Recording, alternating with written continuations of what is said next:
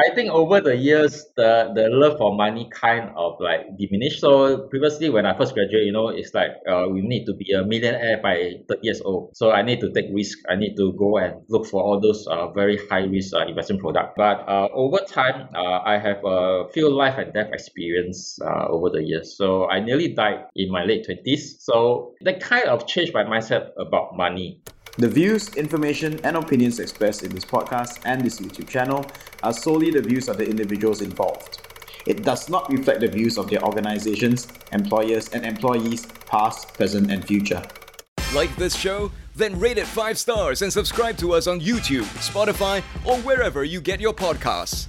Uncool is a podcast by creatives at work.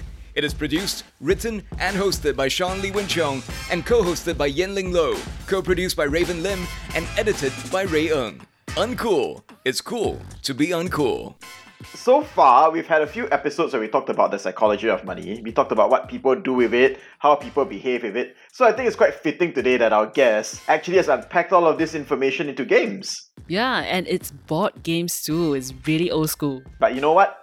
As this show says, it's cool to be uncool. So Capital Gain Studio is our guest today.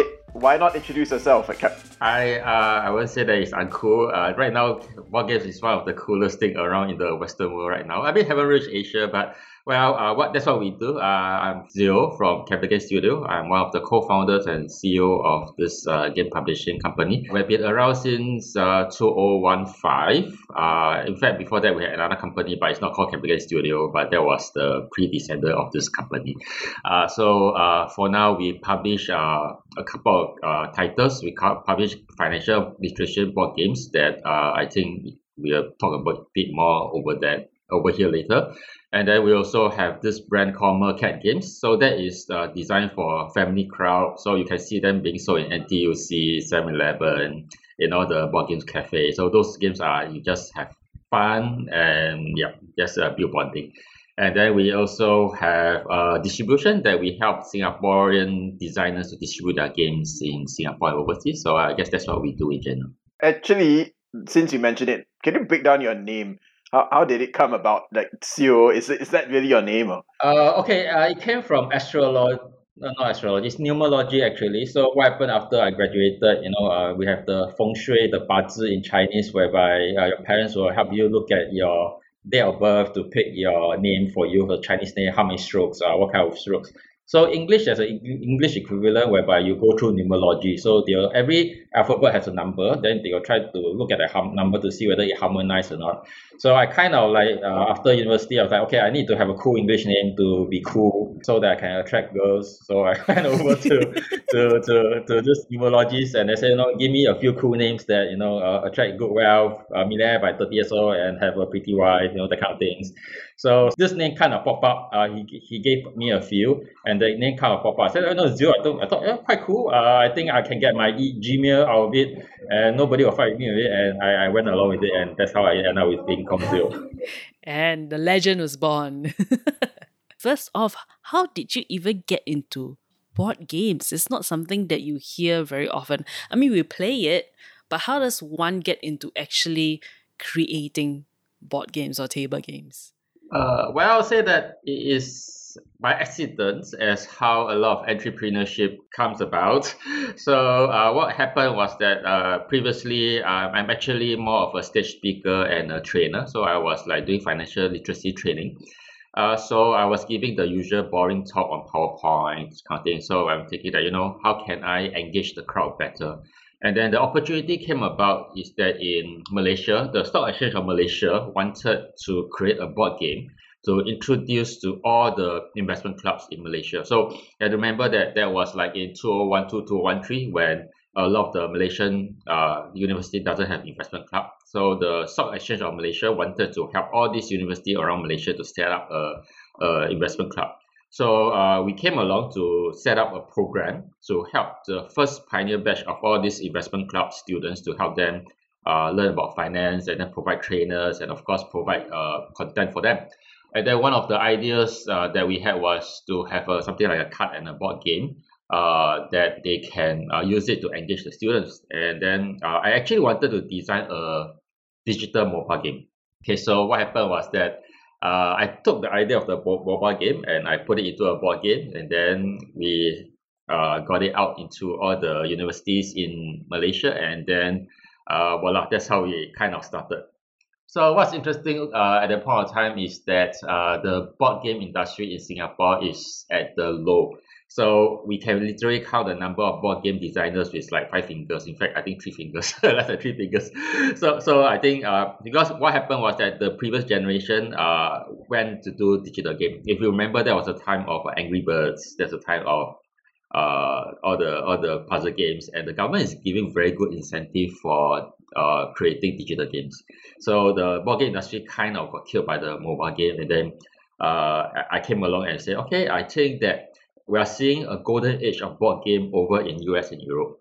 Okay, so the amount of board game sales is going up on a year-on-year basis on a double digit. So I'm I'm I'm not there thinking that you know this could be an opportunity, uh, because uh, whatever that happens over in the west will probably come over to the east uh, eventually. So uh, we decided to take this step a bit more serious, and then we kind of did the second game, the third game, and then we became a serious publisher. Yeah, so that's what happened. So on that note, how large is this market? Uh, for, how large is this board game market in Singapore? Uh, I would say that it has grown tremendously in the last three years. Previously, when we first started in 2015, when we approached all the board game cafes, uh, I would say that Singaporean designers has a pretty bad rep. So they're saying that no, we do not want to take Singaporean game designers because they design lousy games. So in fact, uh, we work with uh, many bookstores at that point of time. Uh, bookstores are still around, uh, like MPH is still around, uh, Times, uh, and, uh, and, and popular all this, all this. I mean, popular is around, but I think MPH has is gone. So we work with all this uh, organization, and uh, that's how we started going. But uh, the last three years, we saw a huge pickup in uh, tabletop games. So uh, what happened is that we saw a surge in demand from uh, all sorts of distributors to want to distribute Singapore uh, board games. And we are seeing a big surge of Singaporean designers coming up to design their board games. Uh, but in terms of maturity of the kind of games that we like in here, we are still at an infant stage. So we are seeing a huge growth uh, in the next few years. Uh, after the pandemic, it kind of slowed down a bit, but I think we have kind of created this uh, hobby already. So, like, thanks to a lot of Western media with all the D and D, Stranger Things, know, coming around, there's a higher and higher awareness of tabletop games. Well, I, I would say that it will be very exciting in Singapore and also around the region because we're also seeing a big boom around Southeast Asia uh, and in uh, in the Northern Asian part. What do you think changed the mindsets of people? I guess firstly, uh, uh, to the distributors, uh, it's all about penny and uh, it's dollars and cents. If your game can't sell, uh, of course they won't take your take your game. So uh, I guess a, a few things happened is that we had a couple of big companies in Singapore with strong power, uh, primarily SGAG. Uh, so they started to do tabletop games also. So over at US, uh, it's quite uh, normal to do uh, card games and board games as a part of their merchandising uh, strategy. So you know some of them do t-shirts, you know, they do other things. So uh, I think SGAG came up with uh, the idea of uh, launching a card game. And SGAG being a very powerful media company in Singapore, they started to promote their own product and that kind of like created this awareness that hey you know card game is cool among the singapore youth and then that started picking up and then uh, it started to uh, spread spread around so so that that uh, that created a very strong momentum although we already started to see the momentum growing so i think SGAG saw the potential of a tabletop game and they came in to uh, leverage on it and it was a success So on that note, can you maybe just walk us through because uh, I think m- many of us will not be familiar. What are the kind of jobs that are available in the board gaming industry? Oh, uh, so it is. Uh, I would say that it is probably quite similar to uh, mobile game, with the exception of uh, different people creating the product. So we have our usual project managers, we have the artists, uh, we have the game designers. Uh, what is the main difference is the how you execute the game. So for tabletop game, we have to deal with manufacturing, we to deal with logistic, which uh, digital games doesn't need to deal with. So because they got Steam and all this online platform that they just uh, throw it on Apple Store. For us, uh, a lot of the time we spend is to find the right manufacturer procure the right products because board games uh, has to deal with a lot of different kind of materials. We got wood, we got plastic, we got metal, of course we got paper and cardboard. And then uh, sad to say the this manufacturing industry in Singapore is uh, is more or less moved out of Singapore already. So a lot of times we need to do a lot of procurement in our neighboring countries, in China, in Taiwan, and in India. So we spend a lot of time uh, traveling to do procurement, uh, knocking on doors, finding out how duties, import, export works in all this country. Because once you import material in, you need to deal with taxes, all these things.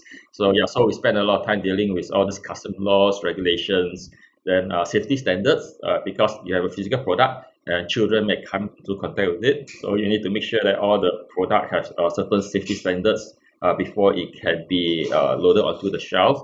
And of course, we would need to work with the different distributors, uh, which is another issue. It's like we don't have a central uh, distributor like a Google Store or Apple Store. You just sign up account, load up the thing, pay your subscription, and then you're done. Uh, over here, we need to deal with uh, different kind of uh, uh, distributor with different kind of business model and different kind of contracts. So it gets a bit complicated along the way. One big chunk of the work is all the operation works, dealing with all the nitty gritty of logistics, uh, manufacturing, storing, warehousing, legal things. You're dealing with a lot of this logistical, like you, you mentioned, operational things Correct. more than the actual design of it. Correct. so I kind of like become from a game designer to more of an operation guy, busy with all this kind of day to day work. So I left my game design to my game designers these days. So it sounds like a lot of boots on the ground. Huh? Yes, a lot of boots on the ground. Do you ever like think halfway through like, oh, I should have just gone into a digital gaming? Uh, kind of,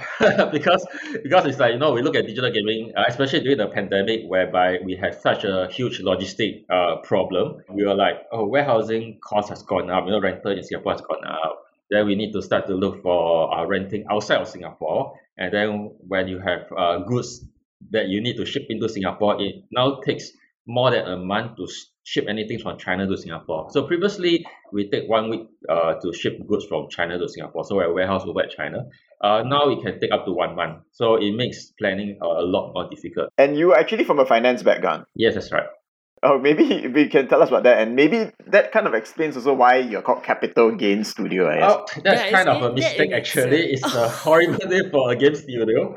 Uh, the reason why is because the the mobile game I wanted to create is called Capital Gains Game. Okay, so the uh, strange idea is that you know you should name your company after your first game. Okay, please don't do that because your first game typically sucks. Okay, uh, for, for. I, I mean, that, that's true. That's true. We all learn through the process. You need to put product on the shelf before you know uh, what sell, what doesn't sell, and probably your first game won't sell because that is what you like to play, but not what the consumer likes to play or buy. So that is a problem. So uh, we started with Game Studio thinking that you know uh, we probably won't last for like just a temporary thing, you know, just one or two years after we're done with it, we'll go back to doing mobile games.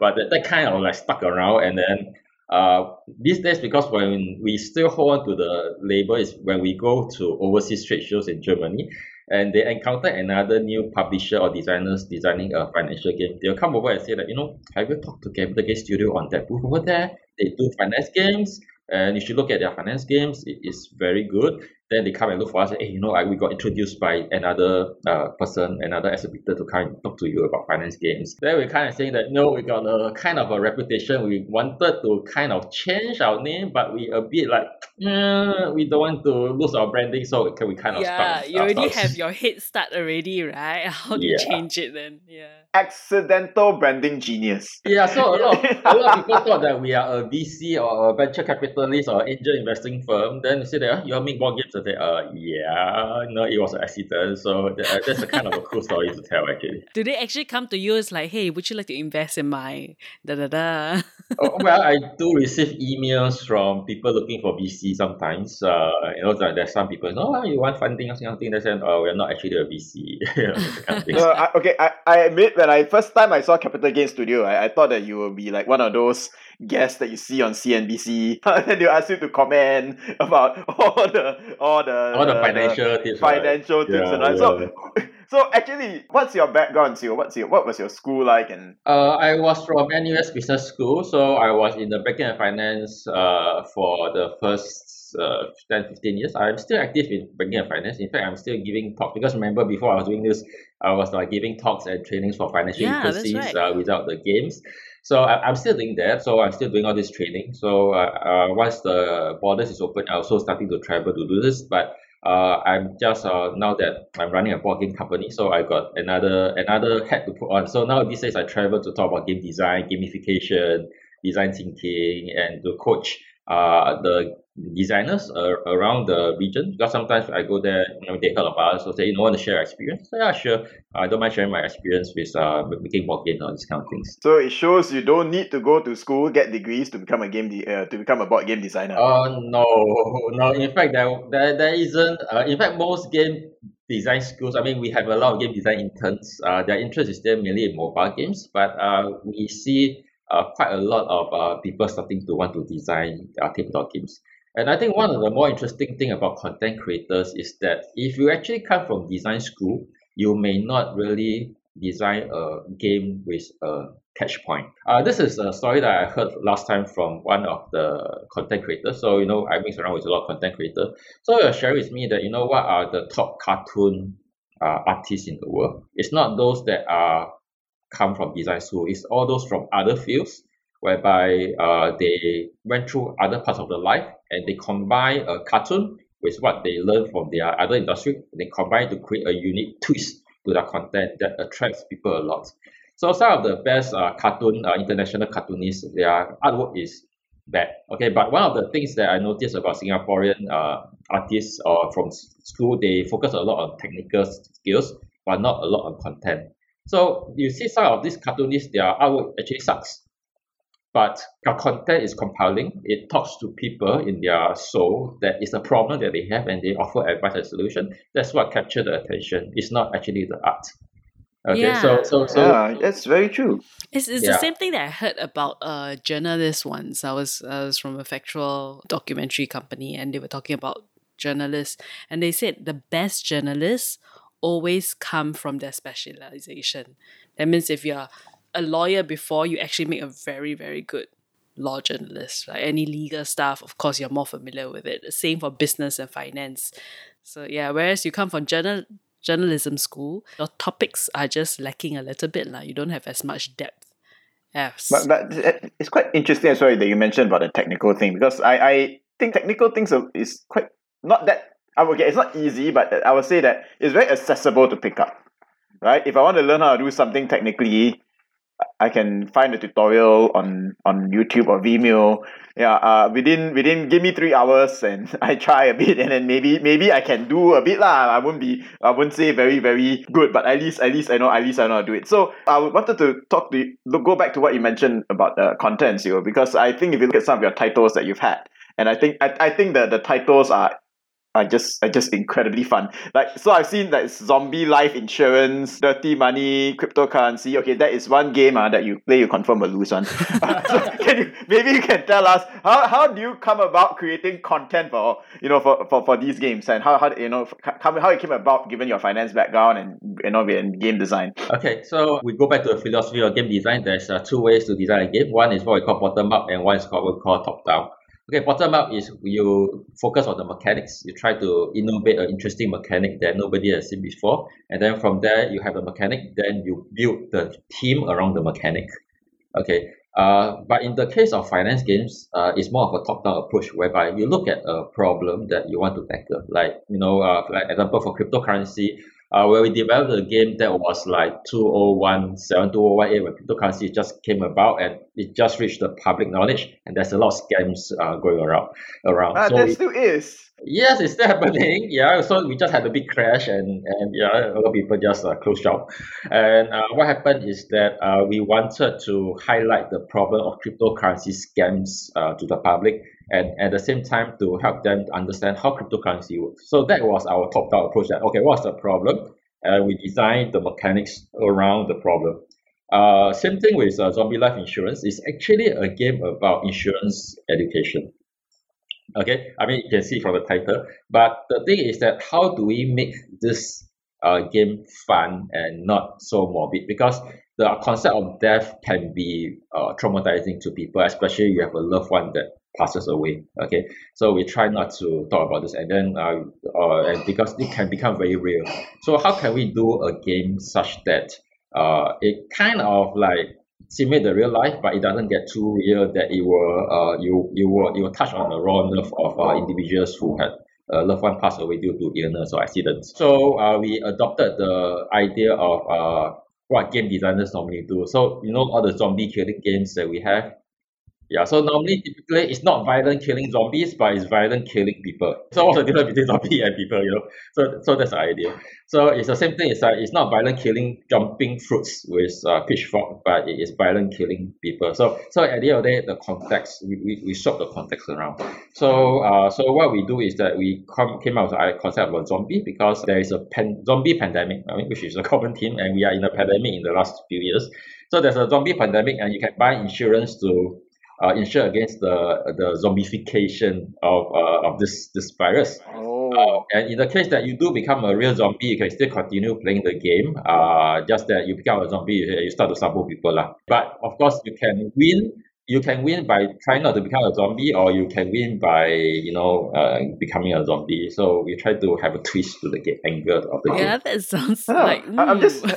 having this image now in my head, right? It's like if you okay, if you become a zombie, then you go and claim your insurance. yes I go correct and I go and claim claim my premium because I became a zombie. correct correct so, That's that's a- that's absolutely hilarious. yeah yeah And but I noticed a lot of your games, yo, uh, uh, and that coming out of Capital Games is, uh, of course, there's a role playing element to it. I think, especially since this is a podcast that started off for you know that targets creative freelancers, a lot of them are also in different, uh, you know, uh, actors and so on. I think this will be interesting to them. But I also wanted to kind of find out what is the process like for you board game designers to come up with you know the rules and the scenarios for all these uh, role playing uh, in the game. I guess uh, how the process of the game works is that uh, okay, each game takes roughly around one year to develop. Okay, so uh, it, it starts from the mechanics. So we just take scratch of paper uh, to write down. Then we test the game. Uh, whether we like it, we don't like it, does it work? Is it broken? And then if it works, we develop. If it doesn't work, we will throw out, and then we will uh, get another new iteration. Then uh, that process will take around uh, three to five months before we will green light say, okay, I think the game is uh, 90% ready. Uh, just left some balancing need to do. We can start to get artists in and artwork. Uh, then we will start to uh, create our creative directions uh, on how the game will look like, the box cover, the tone, the color, scouting the kind of palette that we want. Uh, we'll get two groups of people. One is an illustrator and one is a graphic designer. Okay, so what's the difference is that the illustrator is in charge of doing all the main artwork uh, inside the, the the cards, the boards, and the box cover, while the graphic designers focus on the UX UI. So they look at all the symbols, they look at uh, what's the font, how big is the font, you know, where do you place it on the card, how do you put it such that when you put the cards in your hands, it does uh, it does flow and easier to see what is the most important part of the assets. And then we kind of just put everything together, and then after that, uh, we will start to do a prototype. Okay, we'll do a small scale prototype. Uh, then uh, we look at the coloring, we look at the font size on the actual card. Because when you look at the screen of Photoshop, you have such a big screen, you think that you know your font is very big. Then you shrink it down to a small poker card. Then you're like, "Mm, okay, I can't see really read the thing. okay, I need to you know increase the thing. So so we do a prototype. Then after the prototype is done uh, and it's uh, green lighted, uh, it depends whether we want to run a Kickstarter or not. Okay, so I think I guess a lot of uh, creative uh, is very interested in Kickstarter because uh, that is one of the ways that we get funding for our uh, games. So uh, for board games, it's the same thing. In fact, uh, board games is one of the biggest uh, segment for Kickstarter these days. Uh, so so we some of the games we run Kickstarter, some of the games we do not run Kickstarter. I mean that is uh, another long story on the business decision why we do that. And then we start to look for manufacturers, uh, look for warehouse space to store it, talk to distributors, do pre-orders, all this kind of thing, and then ship the games in, then ship the games to the distributor, and then do marketing, do press release, and uh, continue marketing, do YouTube do content, how to play, you know, and then the, the process ends in the case. So that is the process from conceptualization to shelf. And then you said that's all usually within one year. One year is until the end of manufacturing. So after that, we need to keep the product uh, alive on the shelf, all this kind of thing. Then we need to work with uh, reviewers, influencers, uh, magazines, designs to keep the product cycle alive, uh, to ensure that it stays on the shelf, uh, all these kind of things. So what happened is that when COVID came around, uh, all the all those uh, kind of stopped. So that kind of allow us to have more time to create games because uh, when COVID came, the games division started to sell well. Our serious game consultation division started, the revenue started to drop.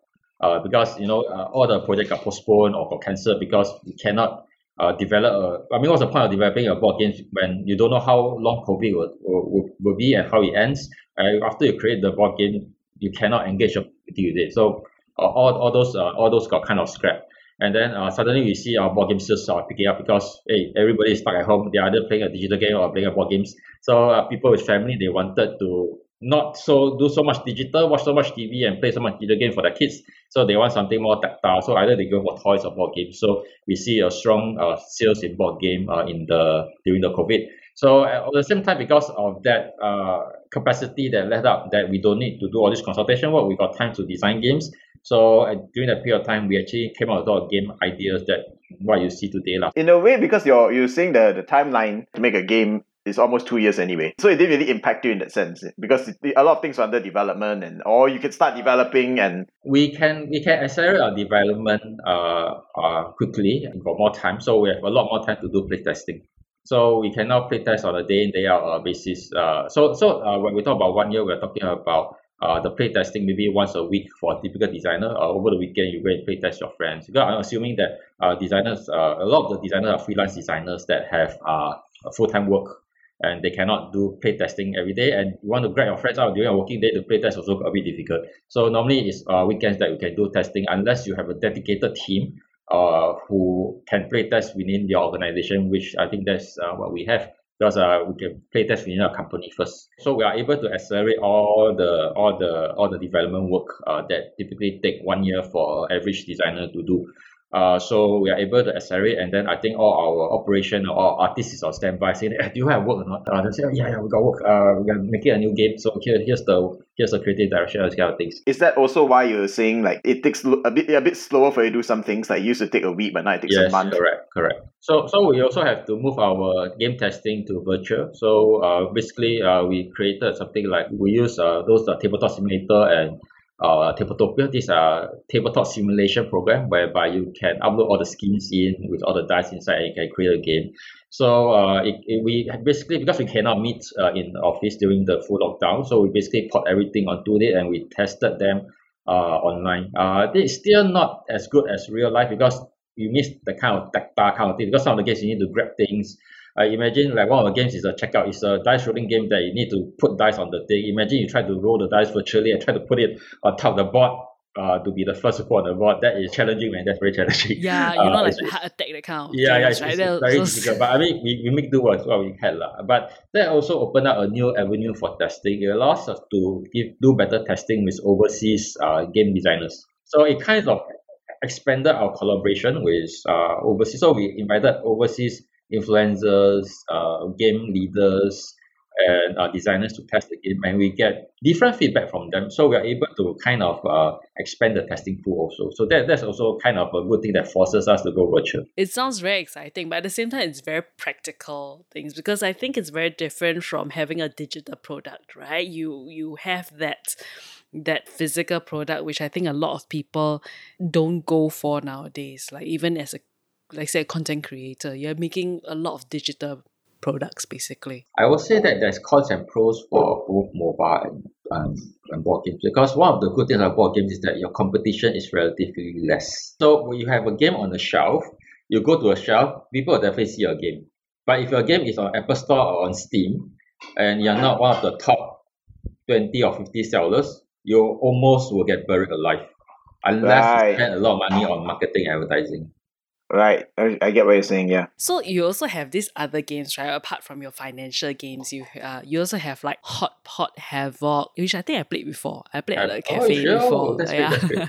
and Happy Dim Sum. So how did this segment of games come about then? uh, we were looking to pivot a bit, uh, in a way because uh, we have a lot of game ideas. You know, game designers, and when you're limited to finance games, we get a bit frustrated because we got all these brilliant ideas on the side, but we cannot do because we kind of like, oh, we have to do finance game because that is the branding of our company.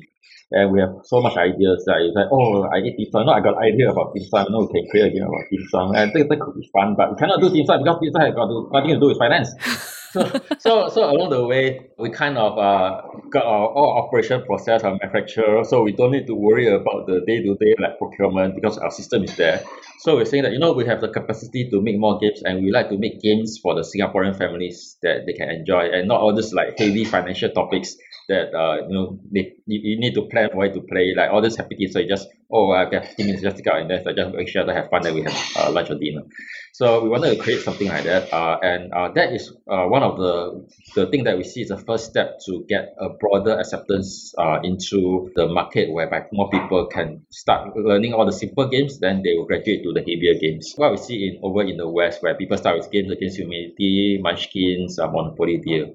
So uh, so uh, we decided okay let's do a family version. Let's start a new brand called Mercat uh, Mercat Games which is a very gamey uh, brand. So we, we called ourselves that at the start of the thing. They're not Capital Gains Studio, but anyway. So that that was uh, that was the brand we started to create all these light family games uh, to introduce the to the the easier mechanics and uh, the fun stuff that we do lah. So that brand basically do all the cool, all the funny ideas that we have that we cannot fit into finance, and we just put it under Mercat Games. Right. So it so it's sort of like it doesn't dilute your your branding in the sense of for Capital Gains. Ah, That was partly the reason. lah. Now you also going to dinosaur games, huh? That that's also a kind of accident. So we have a lot of guys in our team. We all love dinosaurs. Then we're like, we design a mechanic. Say that oh, this this mechanic is so cool. Uh, about you know, uh, herbivore and carnivore eating each other in the middle. You know, we like to last time we were kids. We like to take dinosaur toys and hammer each other. Each that kind of other. yeah, that's like, that's like okay, this is the game, and uh, we know that uh, dinosaur games uh, kind of uh, do well in the general market because.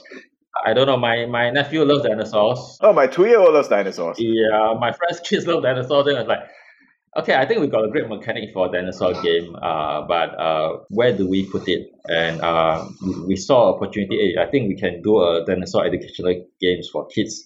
And uh, we thought this is pretty interesting. But it, the mechanics is uh, kind of a, a bit higher, a bit more difficult than the normal family games, the party games that, that, that we create. Uh, it's a game that requires you to think how to eat the other dinosaurs. You need strategy to eat other dinosaurs. It's more of the Pokemon level. So we're saying that okay, uh, uh, one of the things that we consider is that the difficulty and uh, I think for Capital Studio, it's time to maybe uh, branch out from finance games also. Uh, because we also want to do other educational games like STEM games, uh, science, Ah, uh, for sure. kind of things. Yeah. So because one of the challenges we have is that for finance games, like, it takes uh, quite a long time to design. Firstly, there's not a lot of game designer that is competent in both finance and board game design. That's that's a problem.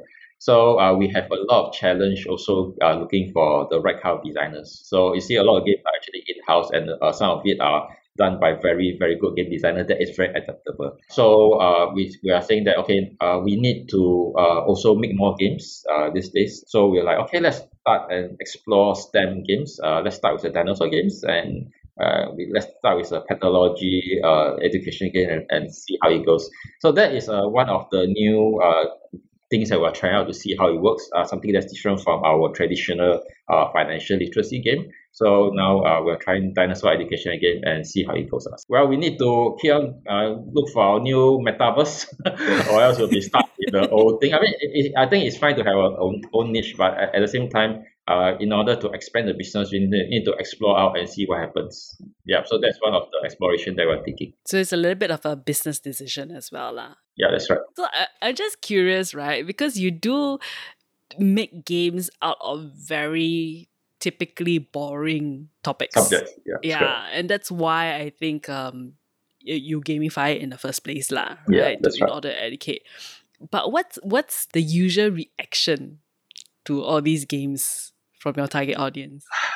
Okay. Uh, I- guess that that comes from how we pitch the game to the target audience. okay. so so if you go in telling them that it is a financial education game, I tell most of the ninety percent of the uh, adults will run away because they say, "Oh, nah, I don't want to uh, play a financial education game. It sounds boring. If you want to have a game for fun, you know, I want to have fun." I wanna play game, Uh, right? but- yeah. Yeah, but but if you because the game is designed in a, in a way that if you play the game on its own, it doesn't need to be educational. It can be just fun. So we talk about the idea of an insurance uh, pandemic. I mean, it can be. I mean, there's a lot of strange mobile games these days that touch a very raw theme. So from a person looking at the game just on the shelf, you may oh this is this is interesting concept of an insurance and a pan- zombie pandemic. That is a tip unheard of. Could be an interesting game, and it, it sounds fun. You know, I, I will go and play it. Okay, so it, it depends on how you want to emphasize on the thing. But if you look at all our design, the emphasis is always fun first because there's no point playing a game that you don't have fun because why you want to play games? Because you want to have fun. So that's always a priority in all our game design uh, philosophy must have fun.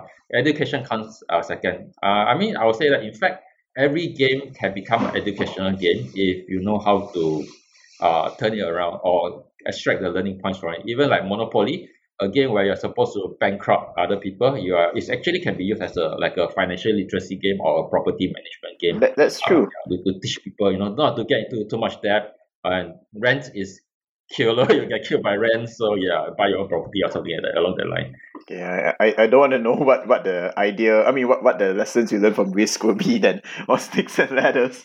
snakes and ladder. Uh, Sticks and Ladder is actually a Carmatic game designed by the Indian. Uh, it's an Indian board game designed around the idea of the Carmatic uh, uh, cycle. So the snake is like you done bad things, you'll fall down, and then you take a longer time to reach Nirvana. So if you actually study the history of that game, it is actually a game to teach people about the Carmatic cycle. Wow. I never so knew deep, that. So cheap. I, yeah. The holiday season is upon us, and if you're still working on your shopping, why not consider gifting a game from Capital Gains Studio? From finance games to science games to Asian games, there's lots of fun and entertainment for everyone. You can even send a gift card if you're not sure which game to pick. Just scan this QR code or check out www.capitalgainsgroup.com right now. So on that note of financial literacy, and then with your background in banking finance, and of course having made all these uh, finance games uh, first before you started to make all the other games, and this is a question we ask a lot of our guests. What is your psychology of money, and how did it impact the content of your games? Oh, uh, psychology of money. Okay, so as you know that I do finance games, so you must assume that I love money. Uh, but uh, Uh, I think- exactly, that's why I'm asking you this question. okay, uh, I think over the years, the the love for money kind of like diminished. So previously, when I first graduated, you know, it's like uh, we need to be a millionaire by 30 years old. So I need to take risk. I need to go and look for all those uh, very high risk uh, investment product. So uh, I've traded in options. I've done currencies trading. I've done warrants trading. I've done all sorts of ways to try to make money from the financial market. Uh, you show me a formula, I can probably tell you whether it work or not work uh, these days. Uh, but uh, over time, uh, I have a few life and death experience uh, over the years. So I nearly died in my late twenties. So it, that kind of changed my mindset about money. That if you don't have health, money is is is is not so important, so useful. But of course, you need to have what you need to achieve a certain amount of freedom to do what you want, or else uh, you'll be stuck uh, worrying about what you want to, uh, where the next meal is coming from every day. So that is still important, but it shouldn't be the overriding priority in life. Uh, we should be looking out for experiences and how do we uh, contribute to the soci- society and create a legacy uh, for people in the future to benefit from. So I think one of the things that why I kind of like go for finance to board game because you know board games kind of last forever. Uh, I still have my board games from my childhood days, my Monopoly board, and that's like 40 years old uh, board game over there. So I'm in my 40s, as you can tell. So, so the thing here is that experience, uh, legacy, that is something that is, uh, that is, uh, that could be something very different. So I think one of the things in our Asian society is that we always have this money chase. And then when if you talk to the Europeans and the Americans, they kind of value experience more than degrees and money uh, and what you do. So when they come out and they share, they share, you know, I have done this charity, I want to do this thing, I wrote a book, all these kind of things. And- and you get respected for that. And I think uh, in Singapore, we're also moving to this kind of uh, society uh, that uh, we are looking for uh, experience and this kind of thing. And I feel that you know creating board game is a great way to both I'll say you know make some money and at the same time create a legacy to contribute to the society. So uh, I know it becomes a bit cheap or hypocritical coming from last time a person who loves money and try to be a millionaire at age 30. Uh, but I, I guess that is the thing that is. But uh, just to share that, I know I'm not a millionaire. Uh, I think I'm okay, but I don't think I am uh, by means a millionaire yet. So I, I never really actually uh, meet my goal, but I'll say that I'm comfortable enough. Uh, thanks to both the game business and what uh, the investment that I did uh, previously, that I'm able to uh, have a pretty comfortable life. Sorry, I need to walk us through back. You said you did options and warrants trading and it almost killed you. Ah, yes, that's right. You are like the second person to tell us that. We had one guest who told us that the same thing about warrants trading. But what happened to you? Uh, I got killed by politics. Okay, As why in like- is like- so? like- As in, as in geopolitics. politic, yeah, geopolitics. yeah. ah. Correct, Okay, so maybe you can tell us, okay, to contextualize this and unpack this again, just quickly explain to us, our listeners, what is options and warrant trading and how did it almost kill you? Uh, okay, so uh, what happens is that for options, uh, how it works is that it is like you give a IOU to someone to say that you know uh, you I, I write a, a piece of paper to you to say that okay if I uh, if you want to buy this shares from me, I give you an option. You pay me a rent or option fee. Uh, if you want to exercise it, I'll pass you the shares. If not, I'll keep it and I'll keep the rent. Okay, so it's something like a a, a, a It's, it's a promise bank house. yeah, Yeah. like a promise to give them the, the shares. Okay, so what happened is that uh, for options, you can uh, play on both sides of the of the angle. Whereby, okay, most of the time when we do finance, we do buy low, uh, sell high. Okay, but when it comes to options and futures, you can sell high, buy low, meaning that you can make money when the market is going downwards. Okay, so uh, it is both a curse and a boon because previously you can only make money when the market is going up. Now you can lose money when it's going way up. So it means that Ah, you have right. now double the chance to lose money and you can consistently make uh, mistake because of that. So the market can be going up and you're shorting the market, you lose the money, and then you thought, okay, the market is going up now, I should long. Then I go back and buy low, sell high, and then the market start going down again. Then I lost money, and I flip it. The the the few flips that you do, you basically lose everything. And one of the things about uh, all this kind of uh, instrument is that they are leveraged. It's like buying a property. Uh, that and you take a huge bank loan uh, out of it. So it's the same thing. So it's like the it's typical of a bank loan of a of a of a of a shares. Uh, to put it simply, although it's more complex than that. Uh, so if you make any mistake, everything is amplified, and you can get negative debt of the capital. That means that you have one hundred dollars, you can get negative one hundred dollars, meaning that you have to pay more than whatever you put inside the market. So what happened at that point in time is that uh, I think that was uh, one of the political uh, race in US. Uh, I think that was uh, between uh, Republican and Democrat, and I thought that the Democrat would win. But at the end of the day, they, the Republican won. So that was between George Bush and who's the gentleman that did the all the environmental films? Oh, Al Gore. uh, Al Gore, yeah. Uh, Al Gore, yeah. So that was between Al Gore and, and Bush. So uh, the market is predicting that Al Gore will win, probably. Then Bush came ahead and then they got a court hearing and Bush managed to got the, the, the election. So the market went the other way from what I wanted.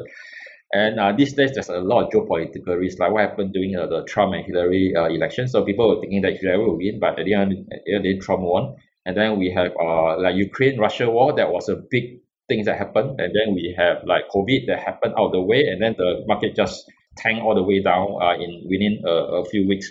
So there's all these things that uh, no matter how good your fundamental or technical analysis, okay, these are the ways that investment people use to analyze to buy or sell, uh, technical and fundamental analysis. No matter how good it is, when things happen and it just happened and you are off the chart and you do not have a risk management uh, methodology to hedge your risk, you will just get wiped out. Okay, so I've seen a lot of friends going inside trading uh, because they think- thinking that they can trade for a living. Uh, because uh, the more you're involved in the market, the higher chance that you'll lose money. That kind of like uh, going against the people who are saying that you know you need to watch the market like a hawk every day, then you can react in time. I, I used to do that, but uh, what happened is that I find that I actually make better money when at the point of the time I spend a lot of effort looking and analyzing what I want to buy. I just buy and I will just leave it as it is and run for a few years. I make much better profit from that than I down there watch at it. Emotions go up and down. I get stressed. I couldn't sleep. I get insomnia. All this kind of uh, health problems coming along. So yeah, uh, but this is uh, part of uh, part and parcel of exploration of uh, how to invest and finding your own uh, ways to invest. Yeah. So in fact, actually, I wrote a book about that. So, but anyway, yeah. So what happened to you then at that time? Oh, well, I had a very bad case of Graves' disease that I, I nearly died. I think that is as a result of having a day job and doing options trading at night because options trading is normally done in US. Yes. And um, I couldn't sleep. So it's like you put a trade, you'll be like, okay, it's time to sleep at 12 o'clock. Then you had a nightmare that the market crashed. Then you wake up, you look at the screen and say, oh, okay, the market didn't crash. Okay, I'm okay. Go back to sleep again. So, so, so you have days like that where it's so stressful. You put in a high trade and you just couldn't sleep. And the first thing you do when you wake up is to look at the market to ensure that the market didn't go against you. So this went on for two to three years until I, I got this uh, condition called Graves' disease. Uh, it's a more severe case of hyperthyroid, uh, hyperthyroidism. And uh, actually, uh, my, my, my case was so bad that one day I was paralyzed on bed and I couldn't get out of bed. Oh dear, that's terrifying. So. I didn't know why I was paralyzed. And then when uh, by the time I got to the hospital, uh, I nearly died. But I didn't know I died because the, hos- the doctor didn't tell me. So it's only after I went back to the post hospitalization or the post checkup, the doctor said, "Do you know that you actually nearly died?" They said, oh, "How come you never tell me?" So oh, we cannot tell a patient that you know, you are dying. you know, you create a negative halo effect, but you, you, you nearly died. Yeah, uh, at that point of time. At the, at it's just that uh, it's just that uh, we can't tell you. So so so that that was the revelation I had at that point of time. Uh, these days I buy ETF and funds and stocks. Uh, I dabble a bit in cryptocurrency. Uh, these days. Uh, but I don't do options. Even I want to do options, uh, I will wait when there's a huge crash. I go in, I'll buy, I'll buy a position for many, many months and years. Then I'll let it just run on its own. So your time decay is not so bad because you Yeah, give yourself a longer decay is runway. so bad, Yeah. So, so, so, so I don't do like monthly or day trading or options. Oh, anymore. oh, oh, yeah, that, that, that, that's a bit scary, yeah. So yeah. it's interesting though that you know how how this has shaped your philosophy and how you, your outlook of life and the experience that you had and money how it, it ties into everything. Do you think this actually leaks into the games that you create though? I mean in, in a lot of ways it's very closely related to the experience that you had, right? I will say that you know creating board games itself is part of that experience because you know remember what's the first priority of creating games is to have fun. So I'll say that you know uh, have fun in your life before you go, uh, and money is part of that uh, process in helping you uh, enjoy your life. So uh, if you enjoy what you're doing, uh, go ahead and do it, and money helps tremendously in getting uh, that being done. So treat money as part of a lubricant in uh, living the best life that you have in this world before before you go. So I, I guess that that is that is the, that whole philosophy is like why I started the whole board game business. I know. Having all this experience in finance, uh, being a financial trainer, writing books and so on, I'm very curious to know, right? What is the stupidest thing you've done with your money? That the stupidest thing then is like, you know, if I did it, I'll cover, I will lose the game. I would say is the the stupidest thing is that I got scammed by a monk. You got scammed. Okay, like Those that- kind they that- walk that- up to you and then ask you for donation kind. Yeah, yeah, yeah, no, no, it's, it's worse than that. So I was at the McDonald's doing my my, my usual thing, you know. Then there How, was wait, this how long ago was this? Uh, I think that was like after I just graduated, like three to four years after I graduated from school. So I was like single and not married, and uh, you know thirsty for a girlfriend, you know the kind of thing, you know the kind of mindset. So so it's like uh. Uh, I was at McDonald's doing nothing. Then this uh, monk came along and said that, uh, "Sir, it seems that you you uh you have a a 桃花, let's see English you're gonna have a love uh you're gonna have a you're auspicious for love is coming your way uh but i can help you emphasize on it uh i can help you enhance your that that that that power. Do you want to hear about it? Then i'll say that uh do i need to pay? Say no it's free for the first time okay free okay come think about it.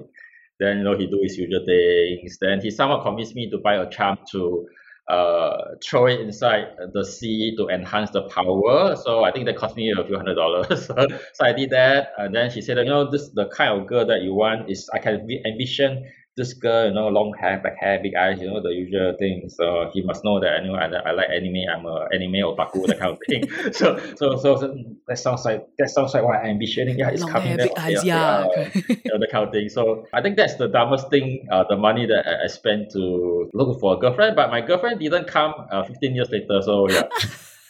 Which is my present wife. So yeah, he didn't come 15 years later. So he was 15 years later. Telling me it's coming in the next six months. That six months became 15 years. So uh, uh, clearly, we've all learned that you know scammers don't just come from Nigerian princes and from India now. They could come to you as a monk. Uh, Okay. Yes, in fact, in, fact, in, I think in Singapore, a lot of scammers come come from uh, Taiwan and, and China. So I mean, they try to Oh scam yeah, the elderly. Yeah. Yeah, but I'm hoping that somebody will do some scam baiting for the Chinese, uh, you know, the Chinese side. You know, we see a lot of scam baiting sites uh, for the English, the mainly coming from Indian because they speak uh they speak English. So Uh, yeah. I wonder if there's a Chinese scam baiting site that just you know we have all, all our scam baits in Singapore. A lot is in Chinese because they're trying to uh, prey on the Oh, yeah. yeah, elderly like your Chinese DBS, your DBS uh, yeah, yeah. call. Hello, this is DBS. Yeah, yeah, and they all speak in Chinese. It's like we know DBS doesn't speak in Chinese. Yeah. It's the only time I, I every time I get these calls, right, it's the only time I, I, I actually speak in Chinese because I will go and speak Chinese back to them and take them on a try and be a troll. but, but anyway, but that sounds like your next game, right? Scam baiting. So it sounds like a premise for your next Oh, game. oh, yeah. idea. So on that note, Hey, so, so I actually I thought about it because I watched so much uh, scam baiting videos uh, that mm, I thought that was a quite a, a quite a fun fun topic to talk about. Yeah, uh, it, yeah, it could be that it could be your next game. So what's next for you guys actually at Capital Gains? If it's not if it's not a scam baiting board game. Uh, okay, the next one that we're doing is RPG. Uh, that is uh, something new that we're batching out. Uh, it's based on a board game that we actually have called Debzilla.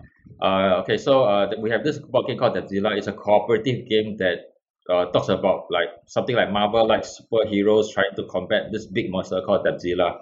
So how does Debzilla works is that it is on the depth of the entire country. The more depth the country uh, takes on, the bigger and the tougher the monster will be. So in the game, the heroes are kind of like poor Spider-Man working hero. They don't actually have uh, money like Tony Stark, so they are quite poor, and then they need to work. And in order to buy the equipment, they need to take a loan. But each time they take a loan, you'll make the final boss stronger. Wow. Yeah, so th- so that is the whole concept of the game. This And, Oh, it's like it's like Warren's life trading. lessons, man. This is life lessons. it's, a, it's a game about debt, uh, about uh, talking about good debt, bad debt. You know what kind of debt that you take, those kind of things. So we kind of have like uh educational debt, credit card loans inside the game. So you're supposed to buy and get a gadget, and if you got the wrong gadget, it becomes like a bad debt, something like that. So so the game uh works around that. And then what happened is during COVID is that uh because you know we cannot play board games, uh so we actually have a lot of requests for RPGs because RPGs can be conducted uh, through Zoom. Oh, okay. Yeah.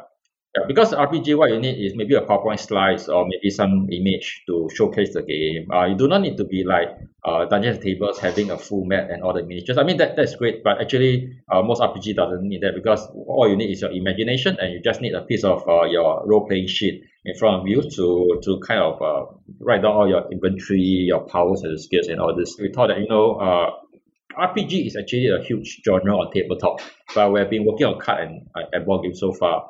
So, and uh, now that we in a more interconnected world with Zoom around, I think that we can now play tabletop games, uh, RPG on Zoom.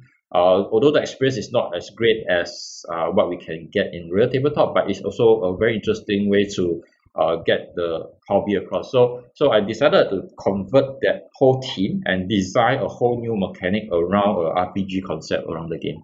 So that is a game that that I'm currently working on. How did you guys uh, at Capital Gains uh, pull through that, that two years and now that we've reopened as well, you know, do you Mm, yeah. actually see a lot more pent up demand and, Yeah, and, yeah. and so on on these?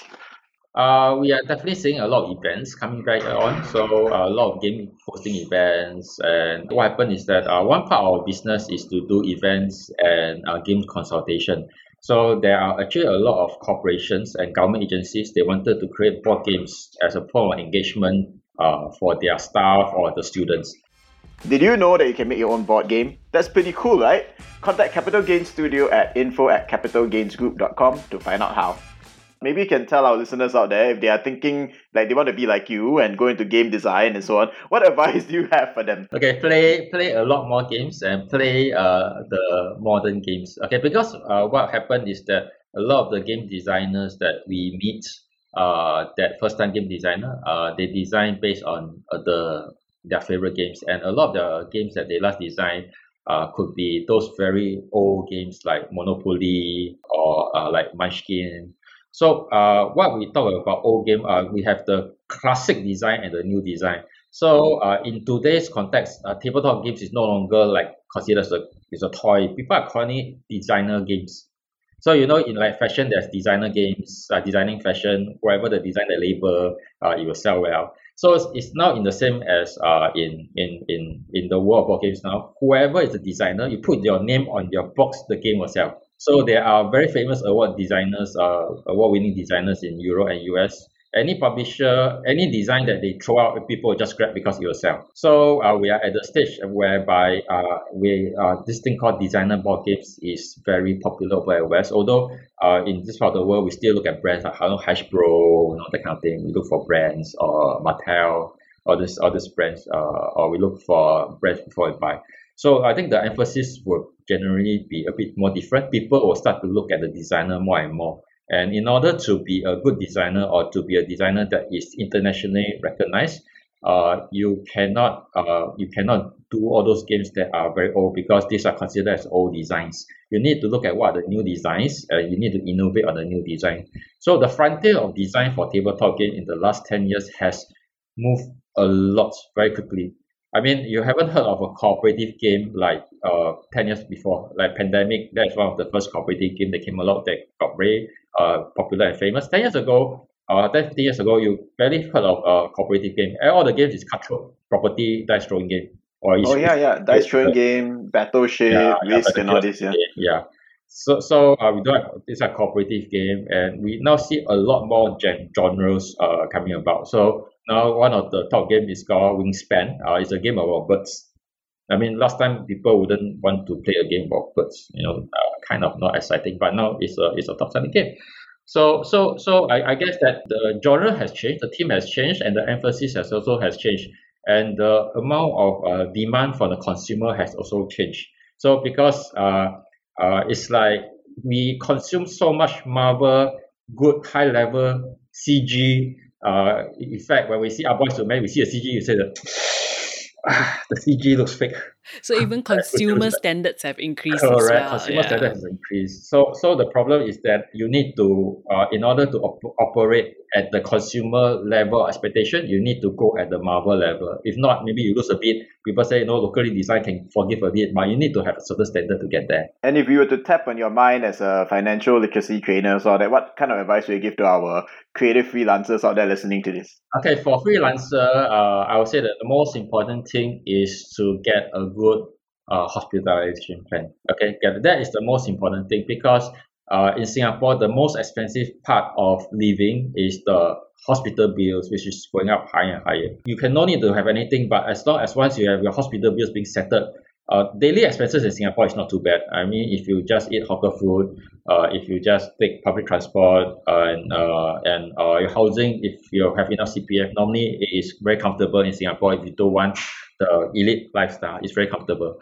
Uh, the problematic part is the hospitalization bills. Okay, sometimes uh, it, it can become very expensive. It's like uh, my dad just passed away. He had cancer, and his cancer treatment is like ten thousand dollars a month. Okay, and that is inclusive of the public hospital. That means we went to both public and private hospital. The recommended treatment cost ten thousand dollars a month. So that was uh, that was very expensive. We were shocked. Then we were asking the the public hospital saying like, how come it's so expensive? Because they're saying that uh, because my dad has stage four cancer, it's like uh, it's like a drug uh, that the government will not do because although he has a chance of curing, uh, uh, it's called immunotherapy.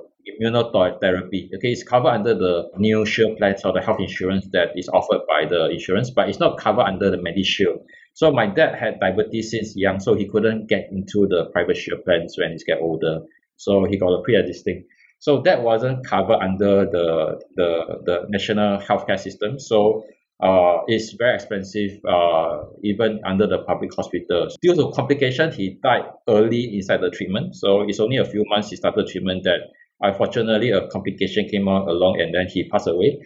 Uh, but that could be very expensive. It drags on for one or two years. Uh, so that that is a, that is a that is a, uh, concern that we have. So at one point in time, we're thinking to you know, sell away the house to finance the treatment, all these kind of things. So so uh, it can happen to anybody. So that is why the first thing that I recommend is always get your health insurance in order. And once that is done, the rest of the things can be manageable. I think the rest of the expenses is manageable. Uh, it's always the healthcare that, that, that is the one that kills. They do not think about it. They think that I'm fully healthy. But once you get sick, there's no more, there's no turning back already. And especially if you get a disease, it's too late to buy insurance because insurance won't insure you anymore. They will not, Yes, they will not right. sell it to you. Yeah. Yeah, so that's right. Totally agree with you. So thank you, Seo, so much for sharing with us, uh, taking the time out of your day to share with us your philosophy, what you do. I think it's a very unique point of view, what you do all the way from finance to the creative side. When were you the most uncool and what would you say to yourself? Okay, I think the most uncool if you ask my wife is that when I tried to hold her hands the first time, then she slapped my hands away. I think that's quite uncool, although that's between both of us, but we'll be talking about it all the time. Yeah, I think that's quite uncool. she said that it's too early to hold hands. I said that it's the third date. Third date is a good time to hold hands. She said, when got third date, you can hold hands. It's after the fifth or sixth date, then you can hold hands. I said, no. Oh my All my friends That's a third date. board game. That's a board game. When do when can I hold your hand? No, so when we argue about it, they said the third date is okay. No, it's uh, by my standard third date is not okay. No, sir, I said third date is okay. We just call our friends. Uh, yeah, I mean, yeah. Oh, my wife is shouting from the top. Yeah, okay, anyway, she disagree. so what would you say to your past self and to your most uncool self? Uh, third date, uh, she kicked away, just grab her hand and hold. Uh, that will expedite the process. Yeah. Thank you so much, Sio. okay, so um, if to our listeners out there, if they want to follow you and they, uh, they want to follow your socials, and they want to follow Capital Gain Studio, uh, where can our listeners do that? Uh, you can uh, check out our website at uh, www.capitalgainsgroup.com uh, and you can find everything. Or if you really are too lazy, you can Google my name, Zero Lai. I think my name is Googleable because It's it's so X O L yeah, it's so it's so weird that uh, I think uh, I every time I go for email, I could get it because nobody had a, such a weird name. Uh, I don't need to put uh, my birthday behind the, the name. That, that's what we do every time for our emails. Yeah. So so so yeah. That, that that's an easy way to look for look for us. And all, all your legendary games, of course, are available uh, for sale. Yeah, you can find it at all the cafes, and uh, at uh, some of it is at the uh, at, at TUC and uh, 7-Eleven. Yeah, Yeah, and all, and of course, leading bookshops. Um, yeah, push-ups. And if you want to hear more from our other guests coming up on our new episodes or catch up on our old episodes, drop us a like and remember to click follow on our podcast. Tell your friends about us, drop us a five star rating, and do it with no worries because it is cool to be uncool. Like this show? Then rate it 5 stars and subscribe to us on YouTube, Spotify, or wherever you get your podcasts. Uncool is a podcast by creatives at work. It is produced, written, and hosted by Sean Lee Win Chong and co hosted by Yenling Lo, co produced by Raven Lim, and edited by Ray Ung. Uncool. It's cool to be uncool.